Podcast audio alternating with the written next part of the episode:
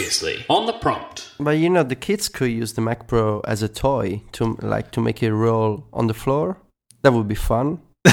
like a beach ball. Welcome to The Prompt, a weekly panel discussion on technology and the culture surrounding Apple and related companies. It is February the 26th, 2014. Welcome back to the world's greatest podcast. My name is Myke Hurley, and I am joined by Mr. Federico Viticci. Hi, Federico. Hi, Mike. How are you? I'm doing. I'm doing very well, actually. Yeah. Good, good. And Mr. Stephen Hackett. Hello, sir. Uh, Hello, sir. You okay? I'm good. How are you? I'm good. I, am just checking. Just I feel checking. bad. We never ask how you are. Well, it's, Yeah. you know, I understand. It's fine. You know. Because we always is- assume that Myke is fine because I don't know because he's like the the podcasting boss. I don't know. Stiff upper lip and all that, you know. Yeah. It, it is nice to hear the date read out by you instead of me. I um oh I just remembered I wasn't on last week's episode. I enjoyed last week's episode very much. It's nice to be a listener of the of the world's greatest podcast sometimes. Yeah. You know, we're missing out on like the, the greatest podcast in the world by having recorded it. We don't get to listen to it. So, somewhere some people are dying that you keep saying that phrase. oh, I know, I know. Um, so that's why I've, I've made well, sure if to you, say it a bunch if of you times. keep if if you say it enough times, it becomes true. well, it is well, true. It, it is true. Yeah. Yeah, Um, you're right. but I, yeah, I really enjoyed last week's discussion. Um, Hey, thank you. It is always fun, Stephen, to hear to hear you introduce the show because it sounds strange to me. Yeah, I listened back um, over the weekend actually, and uh, because today is really part two of last week's conversation, and uh, yeah, I, I actually in the time between like Wednesday and Saturday had forgotten that I like you weren't here, so like I'm only like half listening to the intro, and then I hear my voice. I'm like, what is happening? So, anyways, One we day I will. One day I will introduce the show in Italian, and you guys won't know what is going on. You should do it But my, now. fr- my friends will. Yeah. Uh, Why don't, why don't you, how would that sound? Just give us a taste. How would it sound if you introduced the show in Italian? Ah, devo be. Buonasera a tutti, è il 27 febbraio e state ascoltando un nuovo episodio di The Prompt. we should let's just do the whole show in Italian. it sounds so much better than it's It. February twenty sixth. Welcome to the prom. Well, I actually said that it's uh, that it's the 27th because it's the 27th for me. Well, So, then there's nothing we can do about that. yeah, so I'm like living in the future. Is, is that what it's like? yeah, that that that feels super strange. Yeah. Yeah. So uh, we should do the world's greatest follow up. Follow up. Sounds like an excellent idea. Myke, you put some notes in the world's greatest Google document about App Store curation. oh, oh, I snorted and everything. wow. So, App Store curation, Myke, you had something you wanted to say. Yeah, so from being a listener, I got to do some actual real follow up. So I was able to send in feedback to the show. So um, you guys were talking a lot about um, Federico. This was, I think, in, it was in response to how you were talking about um, the sections and the category pages that get put into the App Store, right? And how um, you think that they could be beefed up a lot, and that the that you refer it to Beats Music, and how they have their own like people that work out playlists and stuff like that. So this made me think about how I I think that um, Apple's team that manage the iTunes Music Store seem to be more like in tune with this sort of stuff. Like for example, they have like artists and collections in place when they're like our award ceremonies. So like when there's the Grammys and stuff, or in the UK we just had the Brit Awards, which is where I was last week, and um, then the next day on the iTunes Store they have all of the winners. They have all of their albums there they have content from the night before and stuff like that. Um, and if if somebody prevalent in the music industry dies, they put their music up and they have like a banner there like the next day. And I remember many years ago they used to have a music currently on TV type thing as well. Oh, yeah. Yeah, I remember that. And uh, they also have, I mean, they, they do this in the App Store sometimes, but if you scroll down on the iTunes page, there's always some sort of collection for relevant um, events like if there's like the Olympics or something, they'll have like categories or uh, music around the Olympics. So they'll always have some sort of relevant event category in there. Mm-hmm. Um, So it feels like that it is something that Apple have the ability to do, but for whatever reason, they don't seem to do this as much on the App Store. So I have I have a theory. Could it be that maybe we don't see this kind of uh, timely curation for apps because unlike the music industry, unlike the movie and TV industry, there's not this kind of um, event-based industry behind apps and games. Well, maybe apps because for games, I saw that Apple has a has a special section for um, uh, award-winning games when there are specific awards. Yeah, there's Uh, there is a BAFTA. yes, um, exactly, One at the moment yes. in the UK, So which is the British Academy. Um, well, the BAFTA actually stands for the British Academy of Film and Television Yes. um, Awards, but it, they do have a BAFTA Games as well. So could it be that maybe for apps because there is not like uh, the same sort of uh, you know like the entertainment industry, industry you have events you have concerts and personalities with and, and could it be that maybe for apps uh, the industry is still so young that Apple doesn't know how to uh, maybe doesn't need to uh, come up with sections every day every week new sections constantly you know updating them Yeah, I mean they probably don't don't need. Yeah, they probably don't need to have them all the time. But I think I do agree with you, like that. It would be awesome if they had more curation, or if it just made the curation that they did a little bit easier to find. Mm-hmm. But it it just made me think that it shows that Apple have the ability to do it. Um, and as you say, even it happens in the App Store as well. But maybe, as you said, Federico, they just need to throw more people at it.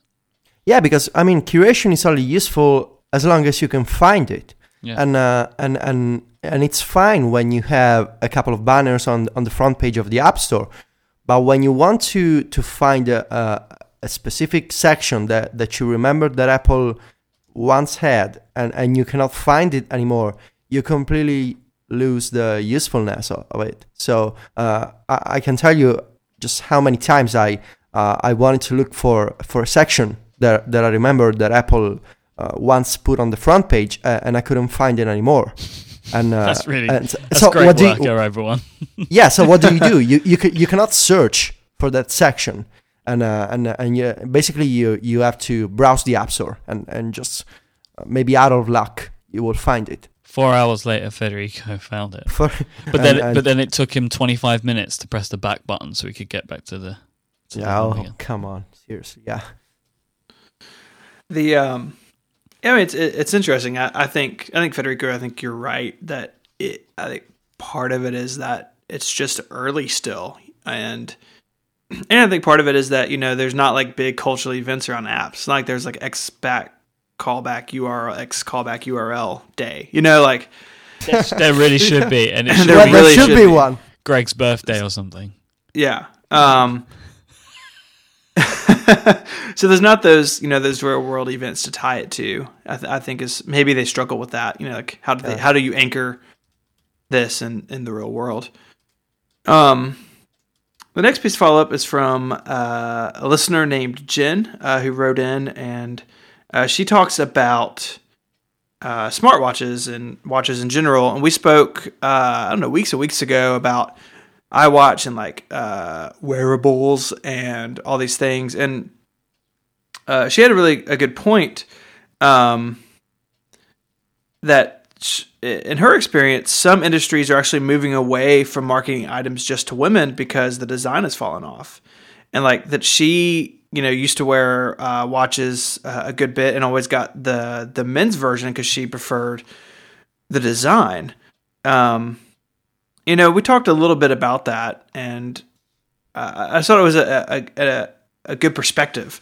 You know that she uh, has seen that sort of change over time. You know that the men's and women watches aren't maybe separate things anymore, at least at least in some regards. Um, I mean, Federico, you know what? That was kind of your that's kind of your topic. I mean, what do you think about about that observation? Um, I, I think it's an interesting point because um, I I see I see the point when you when you when you consider a smartwatch just as a as a device, right? Not not as a fashion accessory. I can see why you you may want to to to think that that Apple is working on just one model, and because I mean Apple doesn't make an iPod for women. It, they don't make an iPhone for women. It's for everyone. So in theory, if they if they will follow the, the iPhone and, and iPod model, we will just get a single device.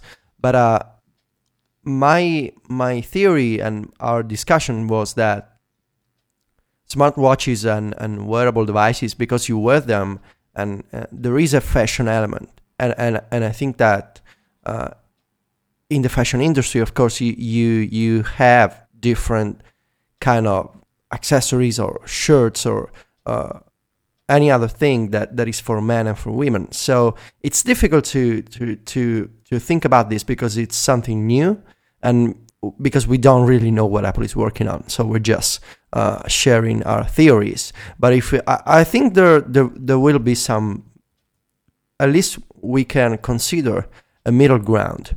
And uh, in uh, maybe it will be just a device maybe it will be a device with, with a fashion component. So maybe there will be a single model, but you will be able to personalize it. To you know, uh, now I'm thinking I don't know why of the old Nokia phones and, and the face plates for the yeah the iWatch is gonna have snap-on plastic plates. yeah. so you can change I, the color. I wouldn't do that. I wouldn't do that. But maybe maybe there will be some you know some middle ground. Uh, Yeah, it will be I- just a device, but you will be able to to customize it. I don't know. Well, I mean, I mean, you know, thinking in in watch terms now, like you can change the band out. You know, you can maybe Yeah. do a different color face if it's a screen. I think there'll be room uh, for a device like that for some personalization. You know, I, don't- I don't think you'll be able to go and say I want it 18 millimeters versus 20. Like that's crazy, and that's not Apple style. But I totally think that if they're going to move into this like fashion accessory watch wearable thing, then I think they've kind of got to offer some options there. And that's in line with what Apple's done in the past. I mean, I joked in the in our document that while Apple doesn't make iPods for men and women, Myke bought an iPad or a pink iPod mini back in the day. Yeah, I really Um, did. He really did. And so I think, you know, that sort of level of personalization, like, hey, you can pick a color. I mean, they do that now, right? Look at the iPhone 5C. I can pick a bunch of colors. I can pick different cases and like mix and match and kind of make my own my own style out of the options that they give. And so I ex- I fully expect to see that sort of level uh, moved, you know, into this new space if if or when Apple does that. Cool. And I and if they do, I will buy a, a pink iPad too. I, I, Well, Myke, you you will buy everything, so it's Sure. not really it's not really Aw. a, s- a- a- a surprise anymore. I'm, I'm a big boy. I can deal with it. Should we take a break to thank our sponsor for this week's episode? Yes.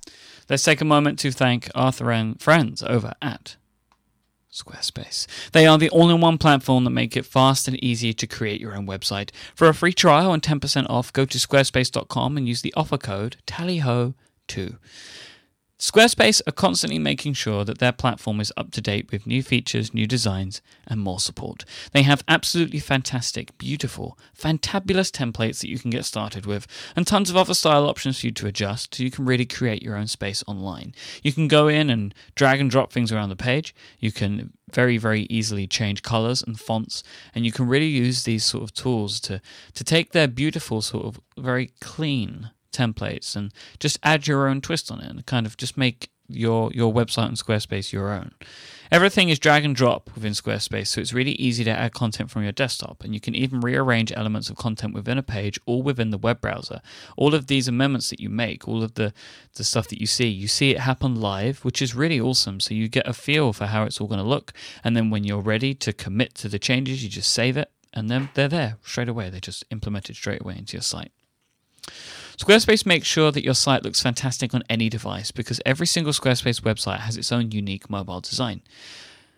So they feature responsive web design built right in. And one way that you can see how cool this is going to look, if you go to any Squarespace site, you grab the little slider on the edge of your web browser and start form and sort of dragging it around, you'll see how all of the content start to reformat itself. And you can see how any of their templates can be made into a mobile template or one for the tablet or something like that. You can easily connect Twitter, Facebook, LinkedIn, Pinterest, Instagram, Google, and many more web and social services so you can have content coming in and push content out.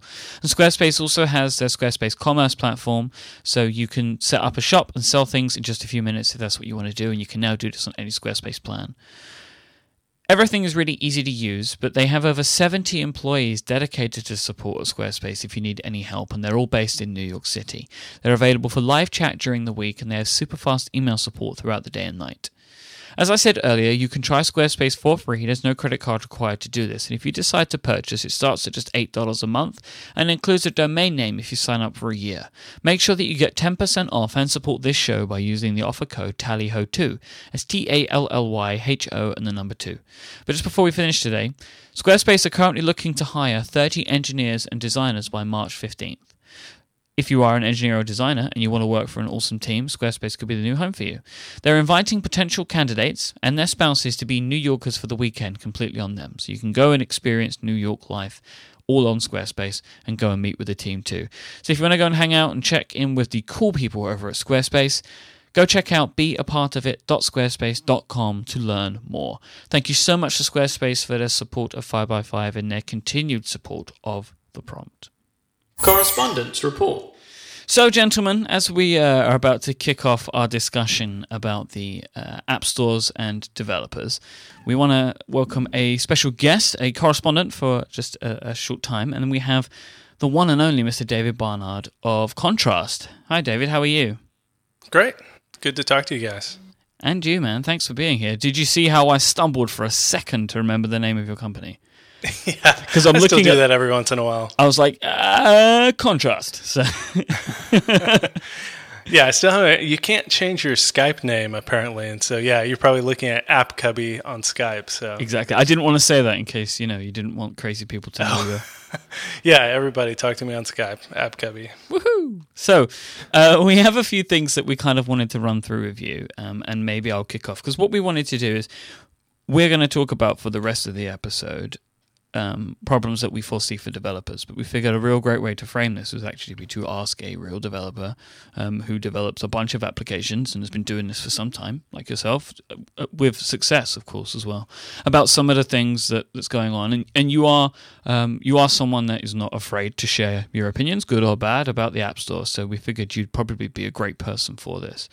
Um, yeah, I'm not scared to share my opinions, right or wrong, either. exactly. So that's just it's just the way it is, and that's why we love you. Um, when it comes to looking at things like analytics and tools,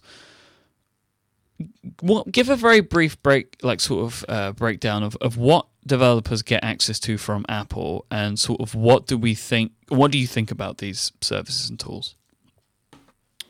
Um, we don't get access to much. Um, we get a basic summary every day of you know how many downloads were were uh, happened the day before, and uh, you know there's there's tons of great tools like AppViz and AppFigures that will automatically process that and chart them and stuff like that. And then Apple recently updated iTunes Connect um, to do that as well. And in that update, it, this was like the the biggest change we've had since, uh, or one of the biggest since you know 2008 um, it now shows where they were downloaded, whether it was on uh, Mac, on uh, an iPhone, or on an iPad. So that that's actually really interesting data. But I mean, it's the kind of thing you would have expected us to have known, you know, since the very beginning. Um, but you know, the, the analytics tools are are are, are pretty minimal. They, we just don't get much data at all. I mean, I have no idea where my customers are coming from. I have no idea, um, you know, just it's just a big black box mostly. What are the sort of things that you'd like to see Apple add? Like what what can they give you and how would they improve not just your business for you but also for the experience that you give for customers? Oh man, that's um, a lot. Let's break I it mean, down. So, what should yeah. they add? What should, what do you think that they should add? Well, um, you know, right off the bat, you know, there are services out there that that uh, like Tapstream that allow you now to track incoming links uh, all the way through to purchase. Um, but those services use fingerprinting and you know other things that you know I'm not sure I like exposing my customers to. You know, I mean, I, I, personally, I don't like that kind of data logging, and so I don't like putting that kind of stuff in my apps. Um, so I still haven't installed Tapstream. It, it's really fascinating, and I might use it on like Mirror or you know one of the apps that I, I do experiments with. But even with something like Taps Tapstream, you actually have to have that specific link to be able to track. And so, um, you know, if if uh, Viticci posts on on MacStories, uh, you know, he's going to post his own link to the App Store, and so I, I have no idea how much how much traffic he's sending to the App Store. Um, so I would love to see some sort of analytics on our end to see what incoming links are uh, are, are driving downloads, and then see you know what percentage of of downloads are coming from search what percentage are coming from you know features and the curation in the store. I mean there's so many things with with you know the kind of analytics that you know web businesses have had pretty much since the beginning. You know we've got our hands tied behind our back. You know we're running our business with a blindfold on you know. And again i mean there's some ways around certain aspects of it um, through companies like tapstream but it's it's it's you can measure it when you're you know doing advertising and things like that where you control the link but that's only one little you know window into the app store there's so much more going on um, so that'd be a huge one just from a business standpoint um, uh, David, we- um, let me let me ask you a question. Do you do you think that there's a reason why Apple is not adding this sort of analytics to to the App Store? Do you think it's just because they are like lazy, they don't have the time to do it, or because they have another reason not to expose that kind of uh, statistics about the App Store? Yeah, and that's, I mean, I've thought a lot about that. And, you know, it, it's one of those things, it's hard to know exactly what Apple is thinking and, and kind of analyze all the potential edge cases of, of why they think, you know, giving us that data might be um, a bad idea. Um, but, I mean, it's, it's, it's hard to think that helping us run our businesses in that way. It, it, I mean, I, I, early on in the App Store, I thought I thought Apple should give us access to you know the account IDs and emails of all the customers. You know, because early on in 2008, I mean, you know, everybody was coming from like shareware. And software was a much more, you know, developer to customer relationship, much more direct. And so, you know, 2008, it, it was really odd for us to have like no relationship with the customer. It was Apple's relationship with the customer, and we just happened to have sold them an app. And and so early on, I thought, oh, you know, it'd be really helpful to have the email addresses of customers and things like that. Well, of course, you know, a year later, you know, as the App Store exploded, it, it became pretty obvious that that would have been a very bad idea. So I do think there is some level of of of protection that Apple is trying to provide users, especially now that the App Store is huge and there's so many scammy developers and things like that.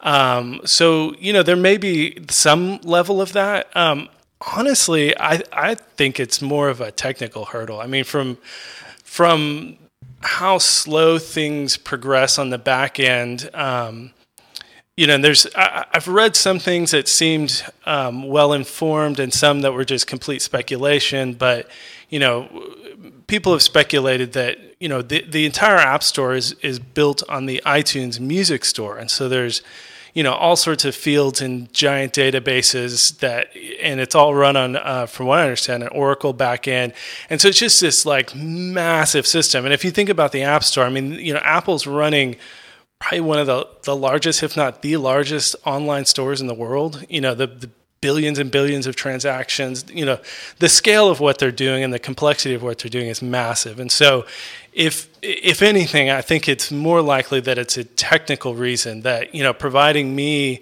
those statistics is not a big deal, but providing you know hundreds of thousands of developers those statistics on millions of apps is is probably one of the bigger data problems that would have to be solved in the world right now. You know, I mean, not many people are working on that scale. So, right, yeah. um, you know, that that's probably the most likely answer, honestly.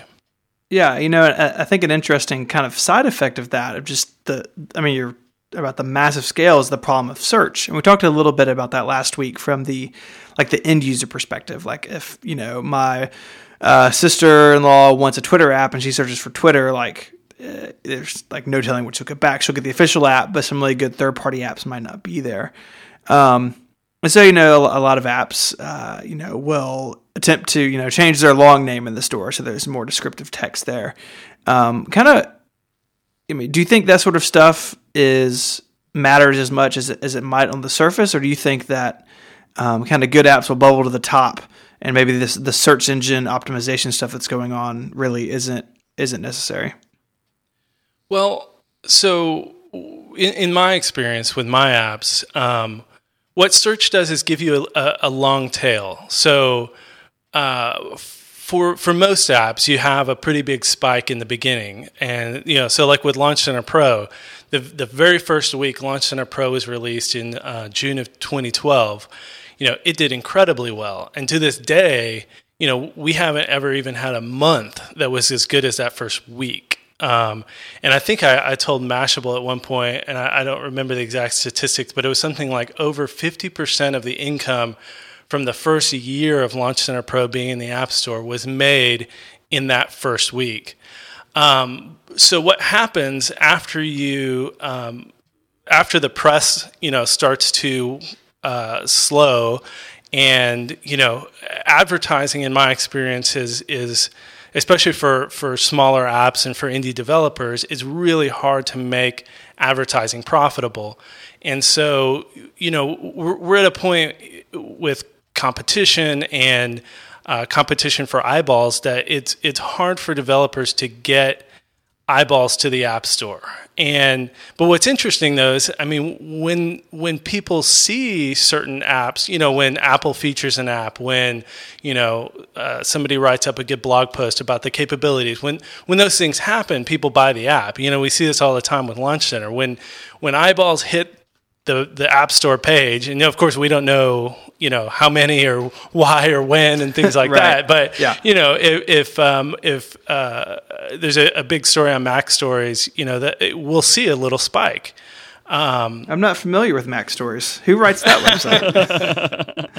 So so the problem is you know when when we get press um, you know lots of eyeballs hit our app store page. But then in between that and the next press, you know, what you're depending on is search, and search in the App Store is is one of the easiest way to get free eyeballs to your app, and and so it's a, it's a huge problem in that it's rewarding a lot of apps that don't deserve to be rewarded.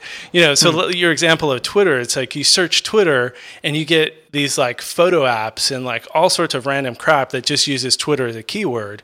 Whereas if somebody's, you know, goes to the app store and searches Twitter, they they they probably want a Twitter app and you know apps like tweetbot and Twitterrific and you know apps like that showing up high in the results is a good customer experience and of course it's better for the developers. And so um, I, I, think Apple underestimates how important search is in the App Store for those reasons. Because it's easy to say, oh well, you know, developers need to market their apps, developers need to, you know, get press, developers need to, you know, do things outside of the app store that generate the sales and you know create viral marketing and you know try and go you know all that kind of stuff and that's all true but but those things are, are incredibly hard to maintain.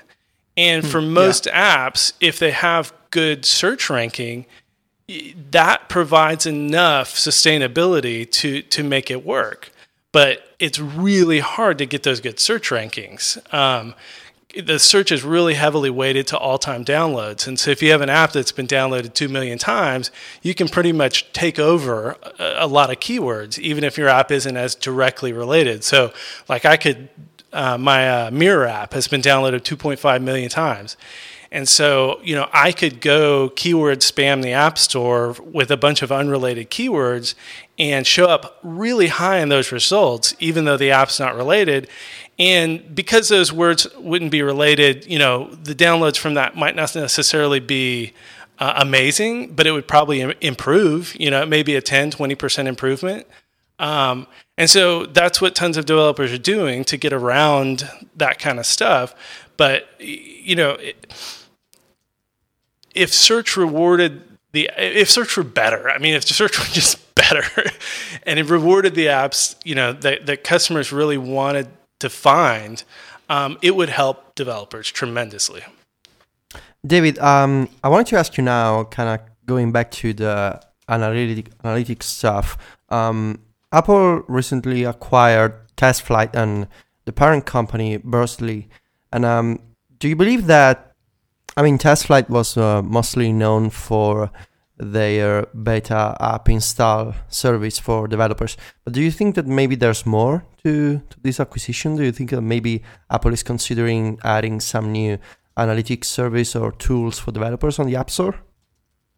I've I've really been scratching my head about that one. Um, you know, Burstly also did um, monetization, so they had an ad mm-hmm. platform. So it's it's very possible, and maybe even probable, that Apple bought them to work on the iAd team. Um, so I've I've tried not to get my hopes up too much. Um, but you know, I mean, Apple's known this has been a problem for a long time, and so my my my greatest hope would be that they've been working on something internally and they're they picked up Burstly to um, you know finish it off. But I mean, you know, from what the rumors were, Burstly was acquired actually back in 2013, and we just found out about it now. Uh, but still, that's not a lot of time to solve some pretty big problems. So, you know, I would I would hope Apple had been working on things in that direction, and the Burstly acquisition was to shore up those resources, not to start a new project. Uh, you know, because I've really got my fingers crossed for iOS 8, you know, being uh, a, a, shift in the App Store. Hmm.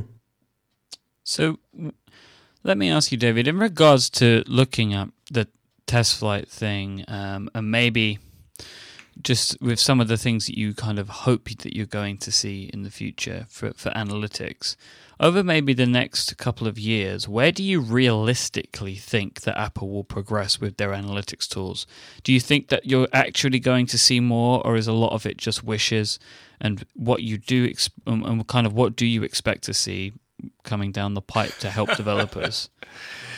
Yeah, having expectations of Apple is is a fool's errand. Um, I, I mean, I've kind of gotten to the point with the App Store and with Apple that I just don't actually expect anything. I expect the status quo. I mean, you know, I said I've got my fingers crossed for for iOS 8, but that's like you know wishful hoping, not like expectations. Um, I, I I think Apple, you know, recognizes that as the App Store matures. Um, you know they need to continue evolving. And and honestly i mean i think since 2008 when the app store first launched um, i think apple has kind of been playing catch up in a lot of ways. I don't think they ever really expected it to take off at the level that it did. And then you know there was so much to do to scale it to where it's gotten and it's it's you know continues to grow you know in a, in a hockey stick pattern and so you know they've they've got a lot going on. So you know, realistically, I think that uh, realistically, I think they're working on things. Um, when I see things like what they changed in iTunes Connect, where it shows us, you know, breakdown of, you know, iPad, iPhone, and and and Mac of you know where stuff was downloaded, it seems like, well, hey, they're at least thinking about it, but that was like a really tiny baby step. It's mm. like that that's interesting because, you know, for most of my apps, you know, they're hardly ever downloaded on the Mac. You know, it's it's like a, you know, three or five percent of downloads are coming from the Mac. So that's that's an interesting statistic to know, but it's not it's not giving me like actionable business data. You know, it's not something that's not something that that's going to change the yeah. way I do business. And what can um, you do with that? Like. It's, right, oh, great! Nothing. Thanks it's, for letting me know. Like maybe yeah. if you had an iPhone only app and you saw loads of people downloading an iPad version, then maybe you could you could see, oh, you know, maybe people want an iPad version of this app. That's kind right, of the only yeah. the only thing that I can see would be a useful data point. Right, exactly. And so that's why it's kind of encouraging and discouraging at the same moment because it's encouraging that they're taking steps in the right direction, but it's discouraging because it's it's it's a pretty small step. and, and and not very actionable. So so yeah, I, I mean, I, you know, again, I mean, I think they have some massive technical hurdles to to overcome, and so you know that in some ways makes me even more pessimistic just knowing from a from a tech standpoint you know how challenging it would be to to give us more direct analytics. Um, but I'm hopeful that they're doing things that they're you know when Apple switched from uh, to P, P, PHG or whatever it is for for uh, um, um, referral links um, you know that that was actually really helpful and the new I think yeah PHG Performance Horizon Group. They switched from LinkShare to that, and you know they're opening up those the the link program to more countries and things like that. And so, you know, there's there's progress on some fronts, and so um, you know those those sorts of things are helpful.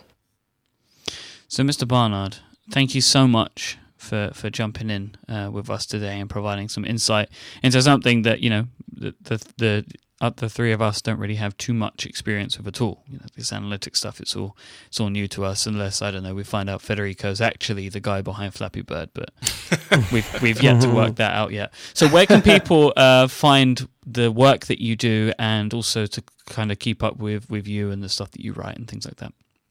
Sure. Uh, probably the best place is just on Twitter. I tweet a lot of random stuff. Uh, Dr. Barnard, B A R N A R D, on Twitter. There's a rumor that you're a doctor. Is that correct? that is incorrect. My middle name, my middle name is Richard. And when I was signing up for Gmail, and you know, whenever it was like 2003, uh, D Barnard was already taken. So you can thank him. Oh, Uh, I always assumed that you were the doctor of apps. Yeah, like, like Dr. Drain. yeah. I wish. Uh, and then you can visit my uh, website, contrast.co. And, uh, and then I, I haven't posted much lately, but hope to get back to it. Uh, my personal blog, where I rant about you know App Store stuff and other, other random bits, is uh, davidbarnard.com. Awesome. Thanks so much, David. Yeah, thanks for having me. It's always fun to, to chat about this stuff. So, guys, um, I know that I may not be the best person to introduce this topic, but I want to talk about the Mac. Okay. Which, Uh, Mac, which Mac Pro are you going to buy? it's not about it's not about the Mac Pro. It's not about trash cans. It's about the Mac App Store. And specifically, I want to I want to talk about the issues with the with the Mac App Store because it's been three years since the Mac App Store launched in January 2011, and um, and uh, and I think there's a there's a few points to to discuss when it comes to, to the Mac App Store's future and kind of in a way the broken promise of the Mac App Store for some developers. So the first issue that I want to that I want to to talk about is uh, sandboxing. Now we know that uh, since Apple has been enforcing uh, this technology for Mac App Store developers, there there have been a, quite a few uh, problems, uh, technical problems, especially for uh, with developers who couldn't figure out ways to to make their apps work with uh, with sandboxing. And um, in uh, have you guys um, in your experience have you have you noticed that maybe uh, some of the apps you use on a daily basis they are not available on the Mac App Store anymore maybe they have uh, features removed due to sandboxing do you guys still use the Mac App Store a lot to, to buy apps Uh, I don't know, really. I don't know how I feel about it at the moment. Because I, I'm kind of starting to feel like developers are moving away from it a bit. I mean, there's there's a definite ease to the Mac App Store, right? That it's all there, and I can just I know that it's look one of the worst things in the entire world when it comes to computers. Is I thought I would narrow that down a, little bit. That's a really big lead into this. One of the worst things ever to happen in all of history in the last few years is when you get a new computer and then you have to try and find the license codes. Now I know one 1Password. Okay, I understand. I get it, everyone. 1Password. but I've had some apps on my Mac for longer than I've had 1Password, and I don't necessarily think to put the software keys in. So you kind of have to trawl through old Gmail accounts because search doesn't seem to unearth these things and find them. So that's kind of I, I hate going through all of that, and the Mac App Store does all of that and makes it easy for me. But I have a, my massive problem with the Mac App Store is the updates. I just don't want to be told that I have updates every couple of hours or even every day. It just drives me insane. Um, but more than that, the hesitance of developers or developers moving to a point where they want to continue selling independently, which you would never see on the iPhone. People would, you know, they, there's not nobody ever asks for independent develop uh, independent sales, but it's continuing to happen on the Mac because developers can't operate their apps in the way that they want when you're looking at things like sandboxing. Yeah, I mean, I've definitely have had some apps. Uh, I think TextExpander is the one that comes to mind immediately. Um, bought the App Store version, and uh, you know now it's not there anymore because of the the sandboxing stuff. And they, you know, it always causes issues with like cross grading. Like if you have an App Store version, can you get the non App Store version cheaper? And there's been you know a lot of stuff with the Omni Group. Uh, we can dig some URLs up about that. Um, I think on the whole, I generally buy software independent of the Mac App Store. I think there was a little bit of a phase there where I did a lot of stuff on the Mac App Store, and obviously Yeah. for Apple software, like uh, I had to buy a new copy of Apple Remote Desktop because my old version was owned by my previous employer. Uh, you know, bought that on the App Store because there's not there's not a choice, right? Like you can't download that from Apple's website uh, and pay them money outside the store.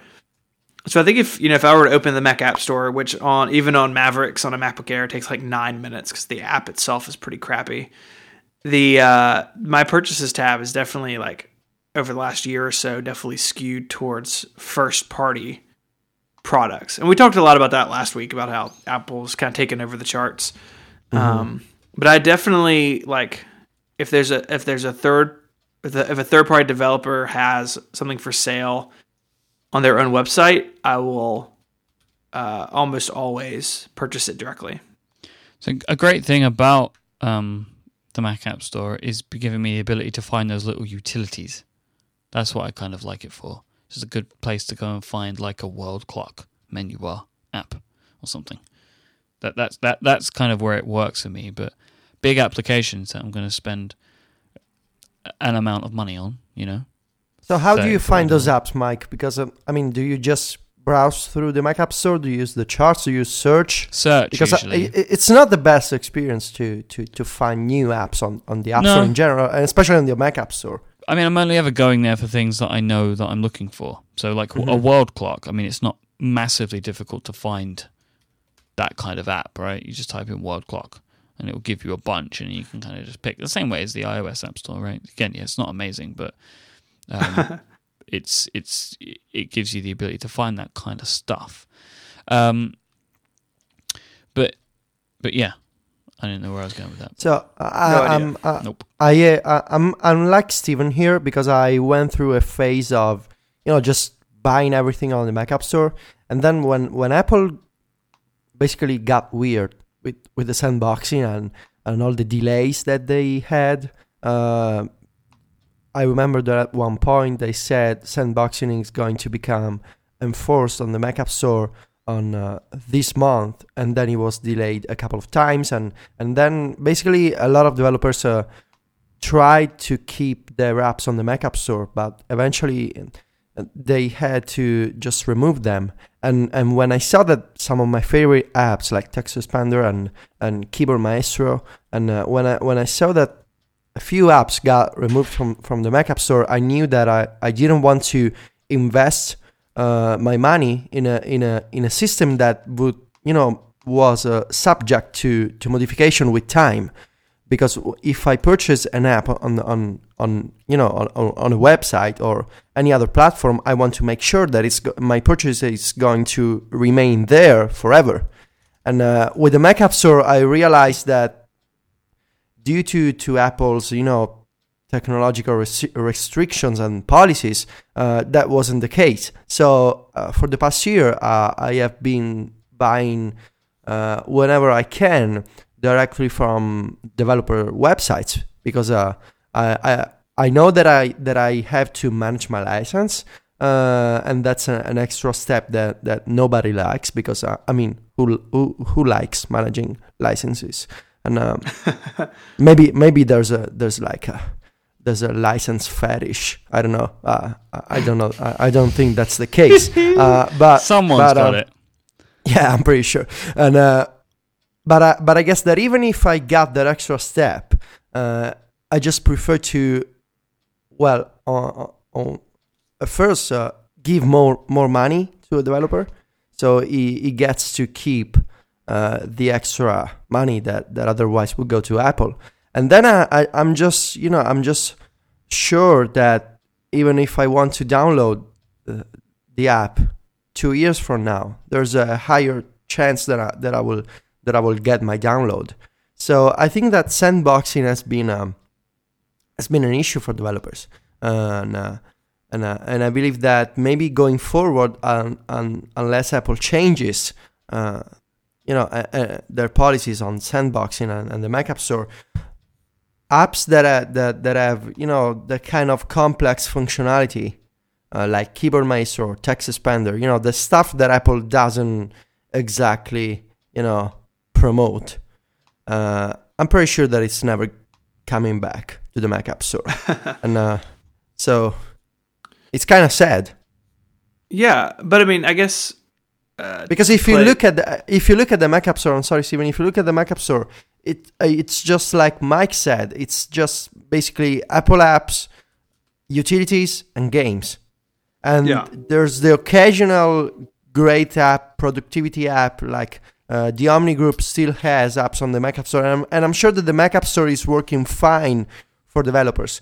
But maybe my perspective is that when I'm on the Mac, uh, I tend to use apps that are not possible on iOS, and those apps are generally not on the Mac App Store, like um, Dropbox or Hazel or uh, Expander, Keyboard Maestro, or all the other powerful apps that I enjoy on the Mac.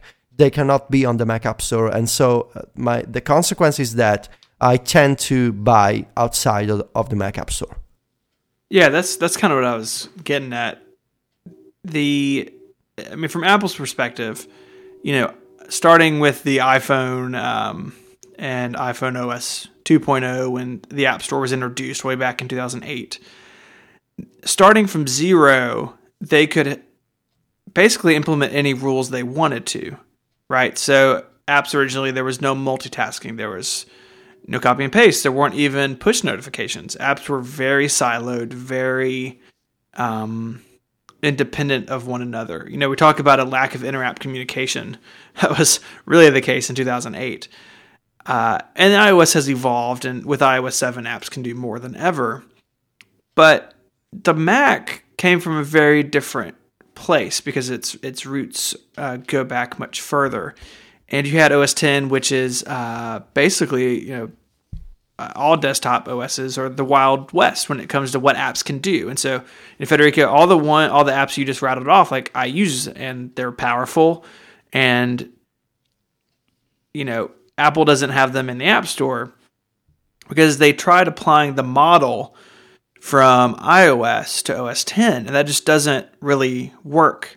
Uh, you're trying to, you know, cram a square peg in a round hole uh, because the Mac came from this background of like I can literally install anything. If I want to go find something on GitHub and compile it myself, I can do that because it's a, it's a very open environment. And you know, there was a lot of fear. I feel like it's really died down. Of you know, when Apple introduced Gatekeeper, so uh, Gatekeeper in a nutshell uh, you, you have to, you can set it where only signed applications work. You can even set it where uh, only apps from the Mac App Store run. Like you can really lock down what applications OS X will allow to um, to run. And there was a lot of fear that OS X was going to become App Store only, like iOS. You can't run an app on iOS unless it's in the App Store and you know, people were afraid that was going to happen to OS X, and it hasn't come true, and I don't think it will. I think the Mac App Store is, on the whole, pretty unhealthy, and I think Apple realizes it because those sort of util- those sort of applications that people want um, aren't there. Now, is the App Store ever going to go away on the Mac? No, I, I think that it's going to be a permanent fixture in OS X in the future, but like Apple has to find that middle ground. And right now, with sandboxing the way it is, they've tried pushing iOS limitations onto OS X, um, and it just doesn't work. Like they're they're too different. They're too OS X is too independent of iOS for that sort of thinking and that sort of model to work. Like the the dream, the ideal of the Mac App Store has not been realized because of this. Like we just assumed that the Mac App Store would come in and it would be the new place that everybody sold apps because it's just going to be just like the iOS App Store. But what actually happened, which hasn't happened with the iOS App Store, is that it was brought in and then scaled back. So the Mac App Store was brought in, and then they started to add these layers of restrictions on, which have not been the case with iOS. It's grown with the platform. Yes, some Yeah. of those restrictions already existed, but maybe if the Mac App Store was always going to be seen as having these restrictions, then it would have maybe um, we would have been able to understand a lot more about what it was going to be like going in, and a bunch of developers never would have would have approached it at all.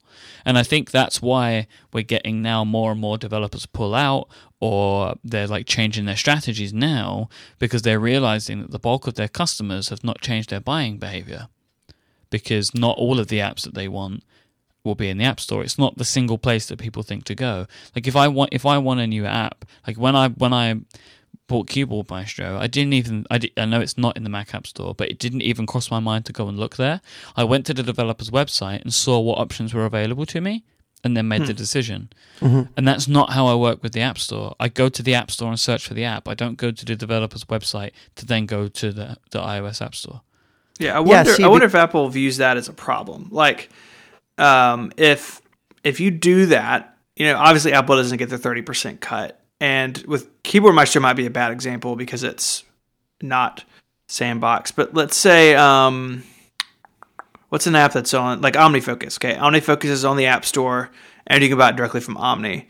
Like, if people buy it from Omni directly, do you think Apple views that as bad or as a problem that they need to solve? It's because anything they do get is thirty percent of something, rather you know, rather than what they would have always got, which was thirty percent of nothing.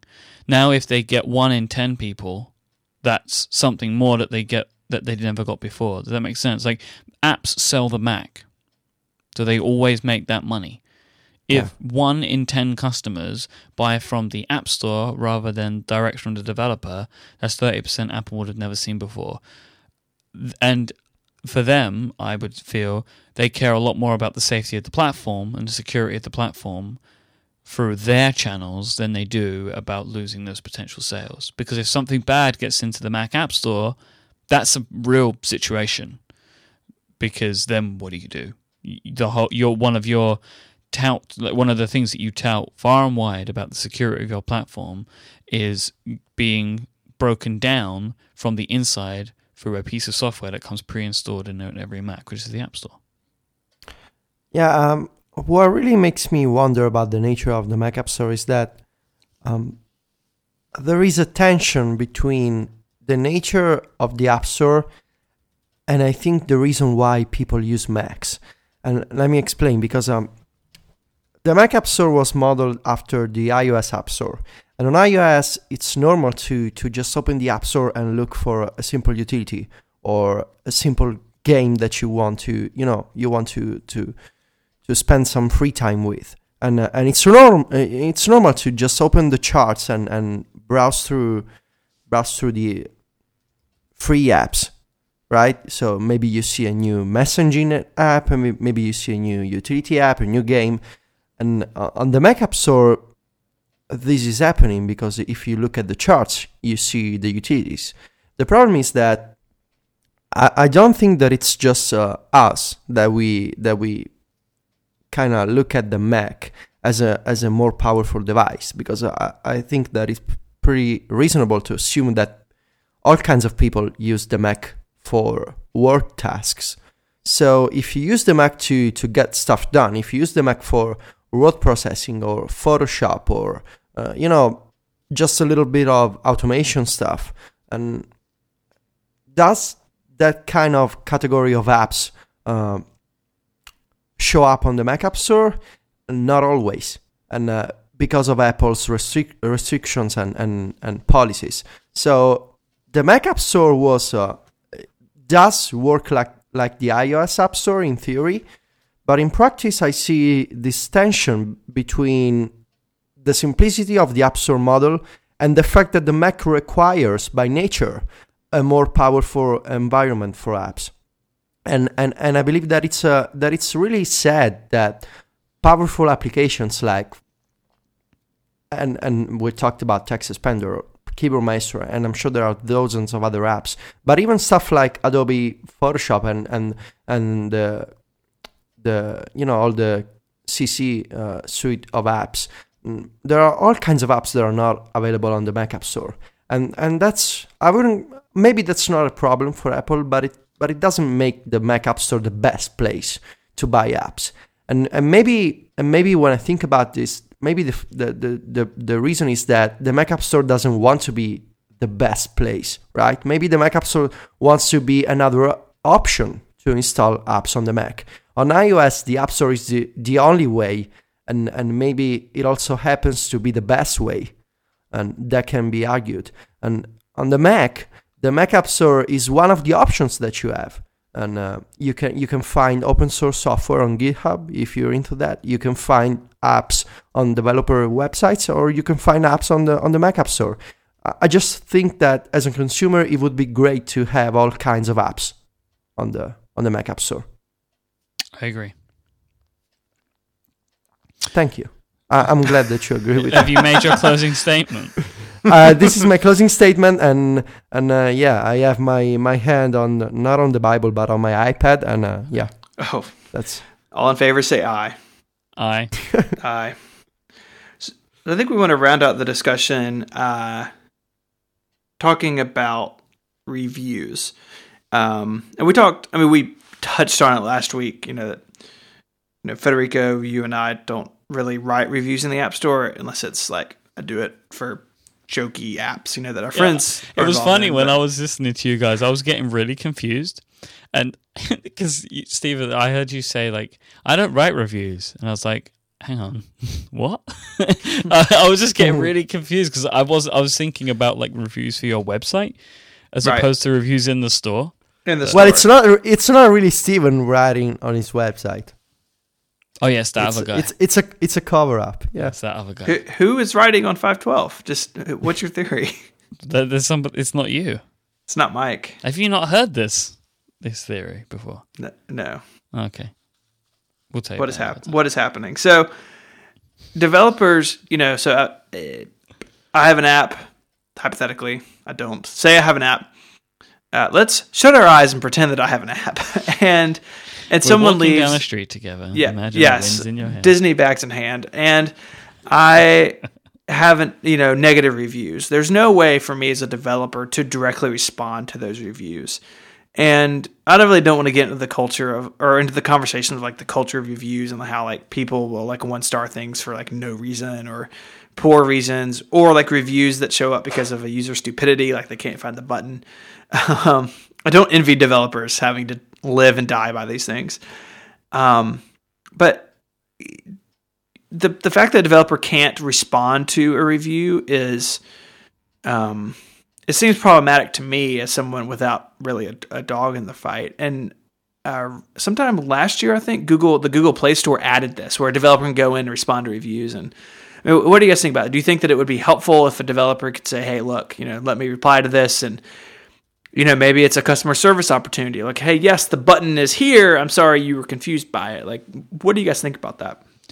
I think that it would get messy easily. Yeah. I, I, I think that, uh, and uh, I have not seen how Google does it on Android. Uh, so I'm just going to assume. I think that it will basically turn into uh, like a forum board like people yelling at each other. Like if a user thing uh, says uh, this app doesn't do uh, what is advertised on the product page, and if the developer responds, uh, what if the user writes back and says, "Oh my god, are you calling me stupid?" or something? And maybe because usually if you give people the ability to type on the internet, they're going to fight usually, and uh, especially when they are strangers, and especially when there is money involved. So I don't know, Myke. Tell me how what is going on with uh, the possibility to respond to reviews on the Google Play Store. I like that you throw to me as official Android correspondent. Well, because you are. So Well, basically, it just allows for a developer's response, I believe, I believe, to show up as like a threaded reply. So let's say that um, Stephen Federico's left a bad review on Stephen's app, Oh, what a Um, jerk. and it's just like one star, not enough Mac stories or something. Um, then you will see like a like a threaded reply that you can publish. Um,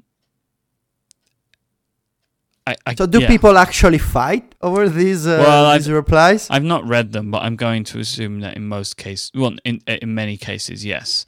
I mean, So you- next week, next week, Myke, I want you to find the best fights on the Google Play Store. this is quite a quite a task that you're requiring. I'm pretty sure that it will be easy. Come on, people fight all the time. Let's look for Stephen's app in the Google Play Store. See if it's in there. But yeah, I mean, if, there is a, an element where I feel like responses to this stuff are important, and maybe it would be best if um, you could maybe respond privately. But no matter how you do it, the the reply will always end with, "Hey, we'd love it if you could change your review." And then at that point, it's kind of like, eh. do you know what I mean? Like it, all exchanges will end with, "Please change your one star review now," and then it's Yeah. kind of a bit like, eh, well, I think that maybe it, it wouldn't be too absurd to imagine a system that maybe you can leave a review only if you used an app for quite a while. And now let me just put out a crazy theory.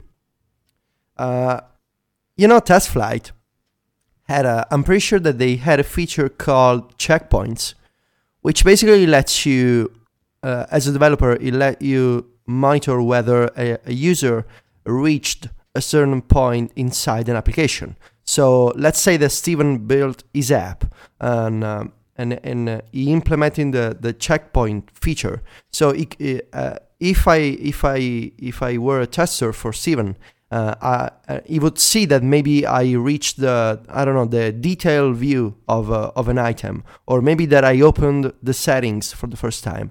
So would it be crazy to think that maybe people could only leave a review if they actually used an app? Because uh, my my guess is that a lot of people just download an app, uh, tap around for ten seconds, they for some reason they decided they don't like it and they leave a bad review. Would it be crazy to think that maybe Apple is working on, a, on on some way to ensure that a review is left only if you actually tried an app? Would that be a solution to a lot of these angry people saying, "Oh, the, your app doesn't do what it, what it says it should do"? Um, that would be great. I hope that if Apple start doing things like that, then they will implement. Um, they will take another cue from Android and implement the refund mechanism that Google has, which is very smart. Are are you guys familiar with the refund mechanism in Android? Yes. For anybody that isn't, um, if you delete an app within, I think it's 15 minutes now, you you do not pay for it. You get refunded. So that that whole idea of I've downloaded an application, oh, it's actually not the one I wanted, or you open it and be like, oh no, this is terrible. You delete it from your phone, then you get refunded. I've I've never understood why Apple doesn't implement something like that. It feels like it would really help with customer service and reviews. It just feels like a positive move for developers. Yeah, I mean, it, it could definitely, like, that will pacify a lot of people in a bad situation, I think. Yep. Like, eh, you know, as opposed to I spent $2 on your thing and it stinks and I'm going to. You stole my money. Yeah, yeah, because that's what the developer did. He came to your house and took your money, uh, a whole two dollars. Like, and we haven't even talked about like how people get upset over the smallest amounts of money, but I don't want to get into that. Um, but Myke, I think you're right. Like, if they if Apple were to open this up, um, there's definitely a lot of room for abuse, and and Google, for what it's worth, tries to head that off uh, in their Android developer documentation. They've got like four rules about commenting as a developer. It's like make it clear and relevant. You know, talk directly ab- about the complaint. Uh, be nice. Don't burn bridges. Don't abuse people. Uh, don't solicit or promote. Um, and keep it clean. Don't post content that is sexually explicit or contains profanity. So you shouldn't call your, your users names, which seems like a good idea. So uh, I've been uh, digging around for a few minutes. Sorry, Stephen, and I've been looking for some stuff, and this is actually really helpful. And the this may be obvious to everybody else, but the reason I'm finding this helpful, I'm trying to find arguments, Federico. I can't. Everybody seems like they're being really nice. What it shows is because they, they the way that Google has this, I'm looking at it on the web, is they kind of have like a, a separate box that pops out in a little color, and it looks like a speech bubble that comes out of the review that's left by somebody. But what it does is, if people have crazy opinions about an application, it allows you as the future purchaser to see a clarification because sometimes it's wrong. Yeah, sometimes Yeah. people are wrong. So, like, some people are like, oh, I can't do this. And they're like, well, if you actually tap this button and this button, you'll see that you can. And that allows me as a as a purchaser of the application to not have that sort of concern. Or like for example, some people are saying in, in some apps, when are you going to add this? And oh, it's coming in the next version. So then you can kind of feel confident in knowing that sort of information. So that there there are quite significant benefits to a system like that. So you're telling me that there are nice people? Believe it or Maybe- not, Federico, there are nice people in That- the world. I'm pretty sure that's that. That's that, that flagrantly there is a, incorrect. there, there's going to be a fight somewhere, and it's going to be bad. Yeah, I just I I don't know how deep I need to go into the Android App Store, just the Google Play Store. Sorry to find to find that that fight. Hmm. I'm Interesting stuff. You know, I think I think the the moral of the story is that there's a lot of different things Apple could do. Um, you know, we've we've now spent you know over two hours talking about things that Apple could do between last week and this week. And I think it's really important to remember that they haven't done much since 2008. That the App Store is structurally basically the same. Yeah, and let's keep in mind that, that iOS 7 is still crashing Yep. for people. So maybe, Hey, they got the Maybe. SSL thing fixed. What do you want? so maybe you know, instead we talk about stuff that Apple should do, but maybe what they must do is to make sure that the actual OS is stable and fast. Every day, multiple times a day. Yeah, Yeah. yeah, that's that's the um. Maybe we should talk about this next week. It's basically um six months, guys, since the public release of iOS 7. Oh, has it been that long? Yeah. Wow. It's going to, it's going to be six months uh, uh, in, in in in a couple of weeks. and So- no 7.1 in sight. Um, it'll be released tomorrow, I'm sure. Now that we've said that, Yeah. according to the first rule of the prompt. Um, so yeah, I mean, I I don't ever like, you know, I would like to talk about this too in the future. People get like super amped up before WWDC, like Apple's gonna change everything. Like, no, they're not. Apple rolls slowly, um, and I think that's especially true in the App Store when you have an uh, an ecosystem that's that big with that many users with that much money flowing through it. It's hard to change things because the reality is, guys, like we can sit here and complain about it all day, which we have, and those complaints are legitimate. The App Store works; it makes money for a lot of people, and it makes Apple's platform extremely valuable. And so it's, I I think there's a little bit in there of if it's not broken, don't fix it. And I don't Yeah, like that. like to- I don't like it, but I, I, I think that maybe that's you know part of of Cupertino's thinking.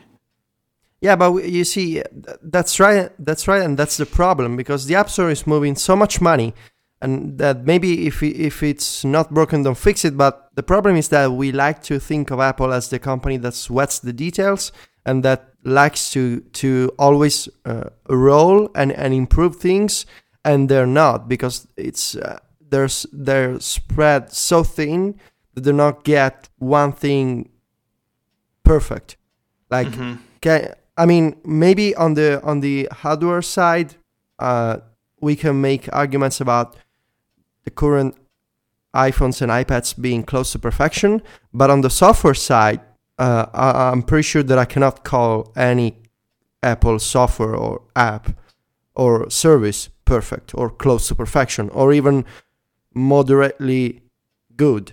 It's actually on the on the line of decent to to problematic. So uh, that that's my problem because yeah, you're right. The App Store makes money, and and people are are happy with it and because people download millions of apps. But it's easy to because w- w- these problems may may appear as uh, small problems, but if you ignore them long enough, they're going to you know they're going to become bigger problems, and then you're going to end up in ten years with with an app store that never changed, and and now you don't know what to do anymore. Uh, that's my that's my uh, pessimistic view. Well, on that happy note, if you'd like to catch the show notes for this week's episode of The Prompt, go to 5by5.tv slash prompt slash 37. If you'd like to um, get in contact with the show, you can find the contact button on the prompt page on 5by5, and that will send an email over to us. And you can also hit us on Twitter as well. We are at underscore the prompt. If you'd like to catch up with what Federico does online, he is at Viticci, V I T I C C I on Twitter, and he writes over at macstories.net. Mr. Stephen Hackett is at ISMH on Twitter, and he writes at 512pixels.net. And I am iMyke, I M Y K E, on Twitter, and I host a bunch of shows on the glorious 5by5 podcasting network. I want to thank you all for listening to this week's episode of The Prompt. I want to extend our thanks again to Mr. David Barnard of Contrast uh, for joining us for, for some of the episode today. And, um, gentlemen, unless we have anything more to add, I will say goodbye. Yeah, say goodbye. I just did. Goodbye. Arrivederci. Adios.